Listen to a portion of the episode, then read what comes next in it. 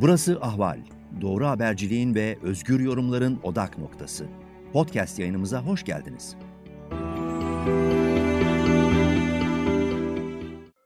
İyi günler sevgili izleyiciler ve dinleyiciler. Ali Abada ile gündem size hoş geldiniz. Bu bölümdeki konu Melek Çetinkaya. Kendisini kamuoyunda Harbiyeli annesi olarak tanıyorsunuz. O oğlu Taha Furkan Çetinkaya 15 Temmuz darbe girişimi sonrası tutuklanan Harbiyeli öğrencilerden biri ve kendisi bu Harbiyeli öğrenciler için e, sürekli eylem yapan az, say az sayıdaki aile üyelerinden biri. Kendisi davetimizi kabul etti yayınımıza çıkmaya. E, biz bu yayını 18 Aralık Cumartesi çekiyoruz. Kendisi dün de Silivri cezaevinde oğlunu ziyaret etti ve son gelişmeler üzerine konuşacağız. Melek Hanım tekrardan teşekkürler yayınımızı kabul ettiğiniz için. Ben teşekkür ediyorum sesiniz olduğu için. Bu çok önemli bir şey çünkü. Ee, her platformda çocuklarımızın sesini duyurmaya çalıştığımız için siz de sağ olun e, bu teklifte bulunduğunuz için. Ben öncelikle şeyi soracağım. Dünkü görüş nasıldı? Taha nasıl? Neler söylediler? Ya aslında e, bizim çocuklarımız maalesef cezaevi koşullarını e, beş buçuk yıldır içerideler ama e, bize duyurmak istemiyorlar hiçbir zaman. Orada olan hiçbir olumsuzluğu bize yansıtmak istemiyorlar. Ama maalesef son zamanlarda genel bir su sıkıntısı, kalorifer sıkıntısı olunca bu mecburen duyuldu.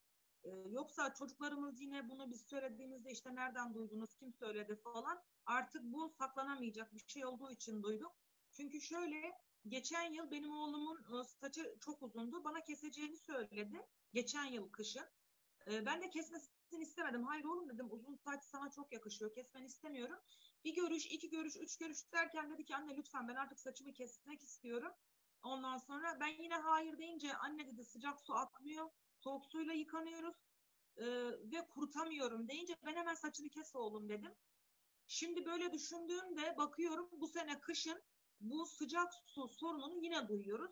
Bu sene işte borular tamir ediliyor, kaloriferler söküldü, yenisi takılıyor gibi bahaneler söyleniyor ama ben şunu anlıyorum ki bizim çocuklarımız cezaevine girdiğinden beri doğru düzgün sıcak su görmüyorlarmış. Niye derseniz 2-3 e, ay önce yine bizim çocuklarımızın koğuşunu değiştirdiler. C4'ten F7'ye geçti benim oğlumun koğuşu. Diğer koğuşları da bu şekilde değiştirdiler. Ee, oğlum şöyle söyledi geçen yine bu su sıkıntısını konuşurken anne dedi F7'ye geçince çok sevindik dedi. Oh be sıcak su gördük artık dedik dedi. Ama nazar değdi kendi kendimize dedi. İki ay sürmedi bu sefer de tadilatlar başladı. Buradaki sıcak su da gitti dedi. Meğerse bizim çocuklarımızın koğuşu koridorun en sonundaymış. Onlara gelinceye kadar sıcak su bitiyormuş. Zaten benim çocuğumun olduğu koğuş sıcak su görmüyormuş.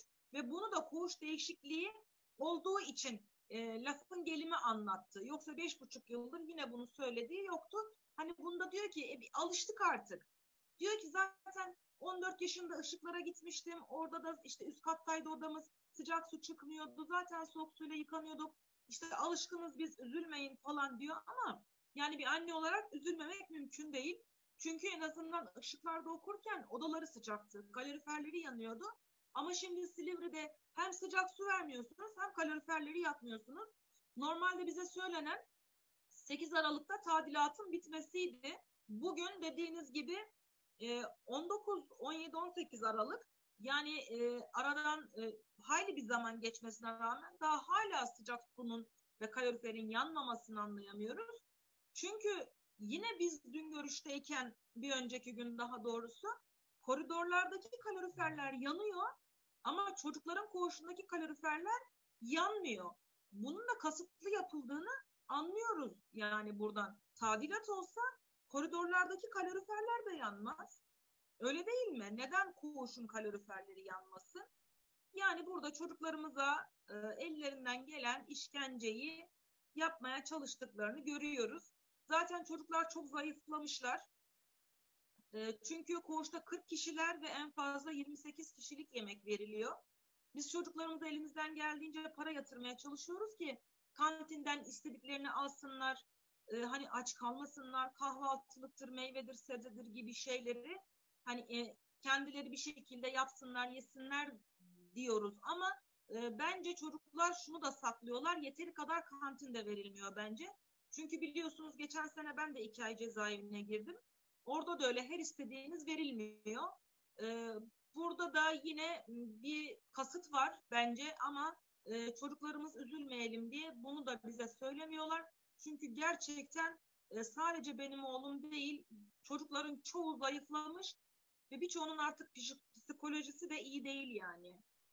Ne açıdan iyi değil onu anlatabilir misiniz psikolojileri? Yani daha e, böyle gözleri parlamıyor çocukların eskisi gibi. Hani ilk zamanlar daha böyle yüzleri gülüyordu, gözleri içi gülüyordu bizi görünce. Şimdi böyle ölü gibi bakıyorlar yani insanın yüzüne.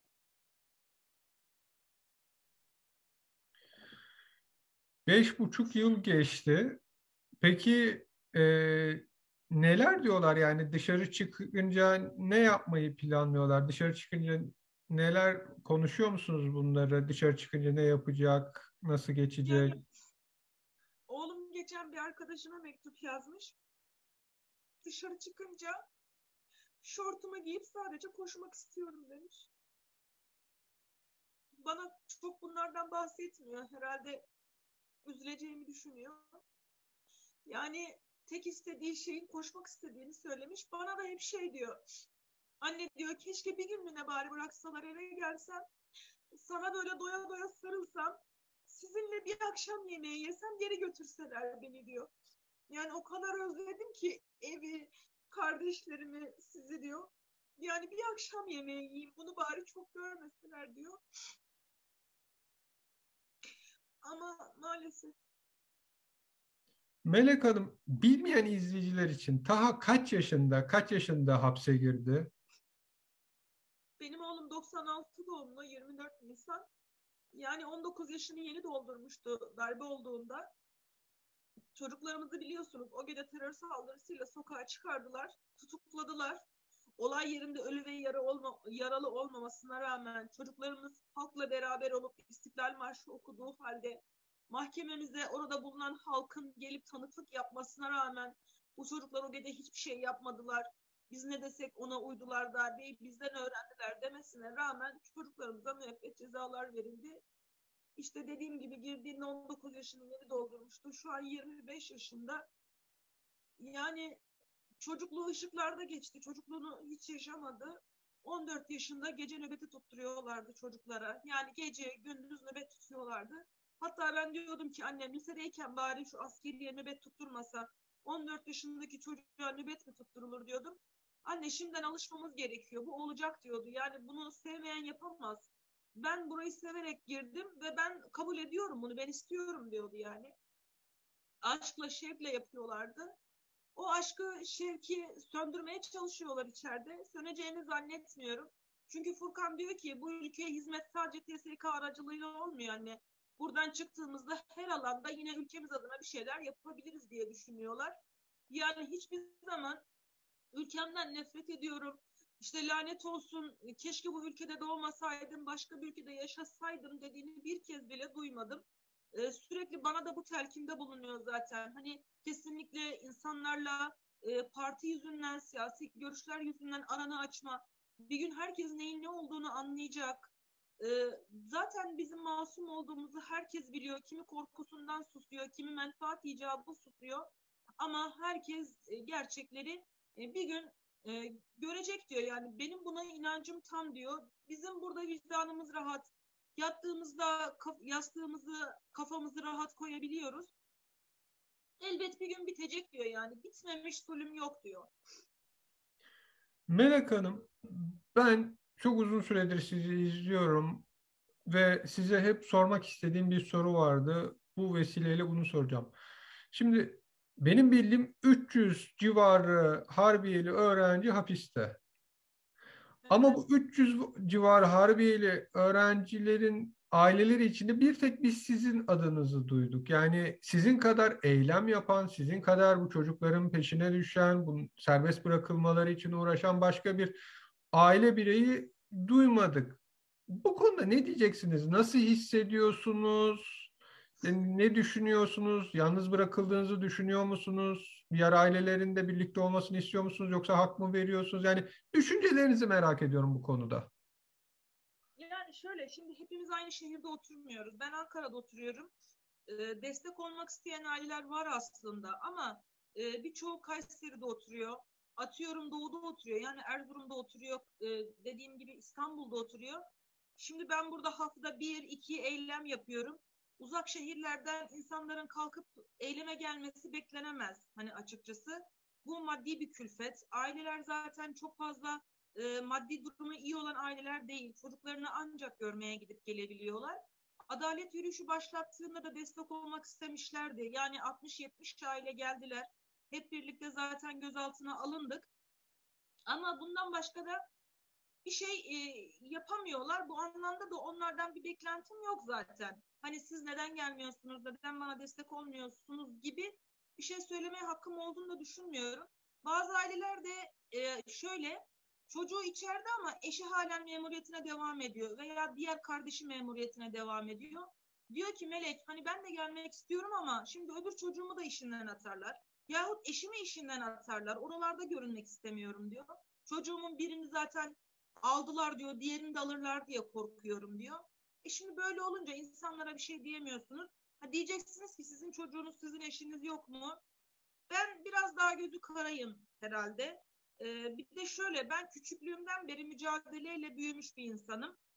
Bunu birkaç kez daha bahsetmiştim. Ben çok küçük yaşta annesiz babasız kalıp babaanneyle dedeyle büyüdüğüm için hep böyle kendi başımın çaresine bakmak zorunda kalmış bir insanım ve hep mücadeleyle o yüzden mücadeleden korkmuyorum. Yani haklı olduğumu düşündüğüm her yerde ölümüne gidiyorum. Dedim bu yolda da öyle. Birçok ölüm tehdidi de aldım zaten ben. Hatta dün akşam yatarken de aklıma o geldi. Dedim ki bir, bir zamanlar e, işte ay gün söylüyorlardı. Şu gün seni şurada öldüreceğiz falan filan. Dedim onlara ne oldu acaba? Hala yaşıyorum ve ses seda çıkmıyor. Niye öldürmediler? E, haklı olduğum yolda ölüm benim için bir şereftir. E, o yüzden ölümden de korkmuyorum. Benim çocuklarım masum. Buna sonuna kadar inanıyorum. Sadece kendi çocuğumun masumiyetine değil, bütün askeri öğrencilerin masumiyetine inanıyorum. Çünkü askeri öğrenci darbeci olamaz, emir veremez, sadece emir alır. Bunu askerlik yapan yapmayan herkes bilir. Ama işine gelmeyen insanlar bunun tersini söyler. Nedim Şener gibi mesela. Ee, ben geçenlerde Nedim Şener'e de yine dedim. FETÖ'cü aileler CHP ile birlikte diye bir tweet atmış. FETÖ'cü askeri öğrenci aileleri diye. E, dedim ki Nedim Şener e, buyur seninle bir canlı yayın yapalım. E, sonuçta bir gazeteci, ben ilkokul mezunu bir anneyim. E, ve bunu teklif et, etmeme rağmen ses seda çıkmıyor. İşte bunlar böyle korkak insanlar. Sadece iftira atarlar ama arkasında durmazlar. Ben çocuklarımın masum olduğunu söylüyorum ve arkasında duruyorum. Ben kaçmıyorum. Geçenlerde Twitter'da birisi askeri öğrencilerin otobüsten ateş ede ede gittiklerini yolu açtıklarını gördüğünü söylemiş. Ben bu tweet'i gördüm ve dedim ki siz çok önemli bir tanıksınız. Sizin kesinlikle mahkemeye gelmeniz ve dinlenmeniz lazım. Çünkü olayın canlı şahidisiniz öyle değil mi? Askeri öğrencileri kendi çıplak gözüyle ateş ede ele gördüğünü söylüyor. Ondan sonra dedim ki mahkemeye geliyorsunuz, tanıklık yapıyorsunuz. Beni engelledi, kaçtı. Ya dedim ki hatta eğer sen gelmezsen ben seni Twitter'dan bulacağım, mahkemeye zorla getirtme kararı çıkaracağım. Avukatından da rica edeceğim. Sabahleyin de dedim bu tweetlerini savcılığa götürüyorum ve seni bulmaları için elimden geleni yapacağım. Bakın eğer ben çocuklarımın masumiyetine inanmasam çocukların ateş ettiğini söyleyen birini bulmaya çalışır mıyım? Twitter'da ben, ben bunu tekrar tekrar paylaştım. Dedim ki lütfen Mücahit ismiyle yazan birisi lütfen bu adamı bulun. Resmi de vardı profilinde ama kendisi olduğunu sanmıyorum. Yine de kopyaladım ben resmini de elimden geldiğince yine onu bulmaya çalışacağım. Ee, yani çocukların ateş ettiğini söyleyen biri bile neden Twitter'da bütün tweetlerini siler ve beni engeller gider? Ve suçlu olduğu söylenen kişi ben yani çocukların annesi neden bu olayın üzerine gider? Dediğim gibi ben çocuklarımın sonuna kadar arkasındayım. Bir gün adaletin e, yerini bulacağına inanıyorum. Hani hep derler ya e, adalet kördür, topaldır ama geç de olsa gelir. İnşallah gelecek. Çocuklarımızın giden yıllarını kimse geri getiremeyecek. Ama yapacak bir şey yok. E, coğrafya kaderdir diye bir şey var ya. Maalesef çocuklarımızın ve bizim payımıza da bu düştü. Yapacak bir şey yok. E, umarım farklı alanlarda o yıllar telafi edilir diye düşünüyorum. Peki Melek Hanım siz sıradan bir Türkiye annesiniz. Türkiye'deki sıradan annelerden birisiniz. Müslümansınız ve başörtüsü takıyorsunuz. Fakat bir darbe girişimi oldu ve sizin gibi sıradan bir kadın bir anda ailesini korumak için protestolar yapmaya, sokağa çıkmaya başladı. Ama siz başörtüsü taktığınız için bir anda böyle bir ötekileştirilmeye ve işte Gülen cemaati üyesi Gülen cemaatinin propagandası yapıyor gibi bir suçlamalarla karşılaştınız ki az önce verdiğiniz Nedim Şener örneği de bunu hala devam ettiğini gösteriyor. Buna bir şey diyecek misiniz? Yani başörtüsü bizim Türkiye toplumunda çok uzun yıllar zaten başörtülü üniversite öğrencileri veya işte kamu çalışanları zorluklar çekti. İşte iktidar başörtüsüne karşı yapılan bu hukuksuzlukların, işte haksızlıkların giderileceğini söyleyerek geldi. Ama şu an iktidarda görüyoruz ki yine başörtülü bir anne oğlunu hapisten kurtarmak isterken ötekileştiriliyor ve hani hapse girmesi, suç örgütü üyesi olduğu propaganda yaptı söyleniyor. İçin neler diyeceksiniz? Ya şöyle, bu ülkede eğer kurt kuzuyu yemeyi kafaya koymuşsa ne yaparsanız yapın o yaptığınız her şeye bir kul takılıyor. Bugün ben başörtülü olduğum için diyorlar ki kapalı bir kadının oğlu nasıl olur da askeriyeye girer? Bunlar FETÖ'cüdür, bunlar soru çalmıştır falan filan. Şimdi ben açık olsaydım, açık sokağa çıksaydım, mücadele etseydim bu sefer de kripto FETÖ'cü olacaktım. Yani bundan kaçışınız yok. Dediğim gibi ne yaparsanız yapın e, bunlar size kafayı takmış vaziyetteler. Siz e, bugün mesela biz çocuklarımızın o gece ateş etmediği, İstiklal Marşı okuduğu görüntüleri paylaşıyoruz. Ateş etti diyen kişiye bu sefer de soru çaldı diyor. E şimdi soru çalmadığını ispatlıyorum. Çocuğumun SBS sınav sorularıyla askeriye sınav sorularının karşılaştırıldığını e, ve sonuçta bir şey bulunamadığını söylüyorum. Bu sefer de FETÖ'nün donunu kokladım diyor. Şimdi Amerika'ya hiç gidip gelmediğimi, onu tanımadığımı, onu en yakından tanıyan siyasilere sorması gerektiğini söylüyorum. Bu sefer de size e, başka yerden vuruyor. Yani o kadar saçmalıyorlar ki bunlar aklı başında iyi niyetli olan insanlar değiller. Bunlar sizi anlamak için bir şeyler söylemiyor, karşınıza çıkmıyor. Bir şeyin doğrusunu öğrenmek için değil. Bunlar sadece sizi yaftalamak, moral motivasyon bozmak, aşağı çekmek için yapılan eylemler ve ben bunlara da papuç bırakmam. Kimse kusura bakmasın. Twitter'da ben troller deniyor ya bunlara. İşte tweetlerini kendim bulup cevap verdiğimde işte Melek abla bunlarla uğraşma, bunlar laf anlamaz. İşte bunlar bilinçli. Evet bilinçli yaptıklarını biliyorum ama ben gücümü göstermek zorundayım. Siz beni sindiremezsiniz. Siz beni susturamazsınız. Siz beni aşağı çekemezsiniz. Siz beni korkutamazsınız. Siz askeri öğrencilerin FETÖ'cü olduğunu söylemekle, soru çaldığını iddia etmekle, o gece ateş ettiklerini iddia etmekle beni korkutup hesabımı kapatıp susturacağınızı zannediyorsanız yanılıyorsunuz. Soru çaldı iddiasının da karşısındayım. Ondan FETÖ'cü olup olmadığı iddiasının da karşısındayım. O gece ateş edip etmediğimin de karşısındayım. Benim hepsine dair elimde belgelerim var, videolarım var, her şeyim var. İsteyene her zaman diyorum Hodri Meydan, ben bu meydanı bu namussuzlara bırakmam. Hiç kimse kusura bakmasın. Trollmüş değilmiş. Kimse kim? Beni ilgilendirmez. Ben herkesin cevabını veririm. Çünkü benim alnım açık, başım dik, cevabını veremeyeceğim hiçbir şey yok. Ve ben bunun için açık yüreklilikle mahkememize sürekli katılan Yasin Şamlı, e, ondan sonra Mehmet Sarı, bunlar Cumhurbaşkanı'nın, Başbakan'ın avukatlığını yapan avukatlar. Dosyalar ellerinde, dosyalar ellerinde bakın her şeyi biliyorlar. Ve ben diyorum ki buyurun canlı yayına, Ben ilkokul mezunu bir kadınım ve çocuklarımın arkasındayım. Ya benimle canlı yayına çıkmaya korkuyorsa bu insanlar varın gerisini siz düşünün. Yani işte haklı olan insandan herkes korkar. O yüzden bana verecekleri cevapları olmadığı için benim karşıma çıkmaya korkuyorlar. Arka planda kendi başlarına canlı yayınlara çıkıp her şeyi o kadar rahat sallıyorlar, o kadar rahat söylüyorlar ki hadi sıkıysa diyorum karşınıza beni alın ya da benim avukatımı alın. Niye kendiniz çalıp kendiniz söyleyip kendiniz oynuyorsunuz? Her akşam işte ana akım medyada Nedim Şener'i görürsünüz. Mehmet Metinler'i görürsünüz. Ee, Salim Şenler'i görürsünüz. Bilmem ne, e, pardon Salim Şen e, çocuklarımız için bir şey söyleme yanlış anlaşılmasın. Ersan Şen'i görürsünüz. Ya arkadaş bir akşam da bizi çıkarın yani biz de bu ülkenin vatandaşıyız. Yani hainsek de vatan hainiysek de FETÖ'cüysek de gelin bizi yerin dibine canlı yayında sokun. Ya bir akşam da beni çıkarın ana akım medyaya da şu halk bir de benden dinlesin darbenin ne olduğunu, askeri öğrencilerin o gece ne yaptığını, kimden emir aldığını bir de benden dinleyin. Yani çok şey mi istiyorum?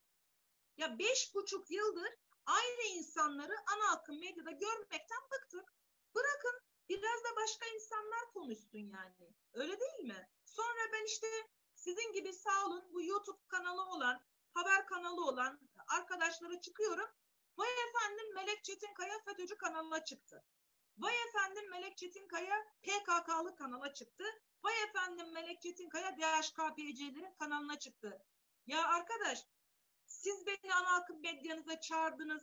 Anlat dediniz bir anne olarak da ben mi anlatmadım? Ben mi kaçtım? Akit TV beni çağırdı dediler ki gitme Melek anne. Seni tuzağa düşürecekler. Dedim ki hayır benim kimseden korkum yok. Ben giderim. Gittim. E, sonuçta bir cümleden dolayı beni cezaevine attırdılar. İki ay yattım. Teşekkür ediyorum Fatih Dağıstanlı'ya. Ben yanlış bir şey söylemedim. Söylediğimin arkasındayım. Bugün aynı kanal davet etsin yine çıkarım. Aynı soruyu sorsun yine aynı şeyi söylerim. Ben cezaevine girip çıkınca pişman mısın diye sordular. Ya arkadaş niye pişman olayım? İnsan savunduğu şeyin doğru bildiğinin arkasında gitmeyecekse biz neden yaşıyoruz? Biz bu kadar omurgasız insanlar mıyız? Herkes doğru bildiği şey uğruna her şeye katlanmak zorunda. Kimse kusura bakmasın. Öyle e, korkmakla, kaçmakla, silmekle olmaz bu iş. Herkes dimdik yaptığının dediğinin arkasında duracak. Ben böyle düşünüyorum ve böyle de yapıyorum. Kimse kusura bakmasın. Dediğim gibi hiçbir şekilde beni kimse susturamaz, sindiremez. Ee, ecel birdir. Öldürmeyi düşünüyorlarsa da buyursunlar gelsinler. Adresim belli, sokağım belli, her şeyim belli. Ankara'da Aydınlık Evler, Altın Park civarında oturuyorum. Kimseden de korkmuyorum. Sonuna kadar da çocuklarımın yanındayım. Melek Hanım yayınımıza katıldığınız için çok teşekkür ederiz. Dilerim bütün Harbiyeliler en kısa sürede özgürlüğüne kavuşur. Dilerim bütün haksız yere hapiste olanlar en kısa sürede özgürlüklerine kavuşur. Çok teşekkür ederim. Sizin gibi cesur insanların olması da ülke adına umutlarımızın hala devam etmesinin başlıca nedenlerinden biri. İnşallah devamı gelir diye umut ediyorum.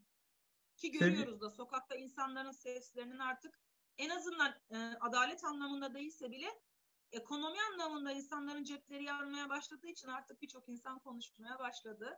E, bu da güzel bir şey ülkemiz adına diye düşünüyorum. En azından evet sesin çıkması iyi bir şeydir. Sevgili izleyiciler ve dinleyiciler Ali Abaday'la Gündem sizin sonuna geldik. Yayınlarımızı izlediğiniz için teşekkür ederiz. Bildiğiniz gibi YouTube'dan kanalımıza abone olursanız diğer programlarımızdan da anında haberdar olabilirsiniz. Gelecek yayınlarda görüşmek dileğiyle iyi günler, hoşçakalın.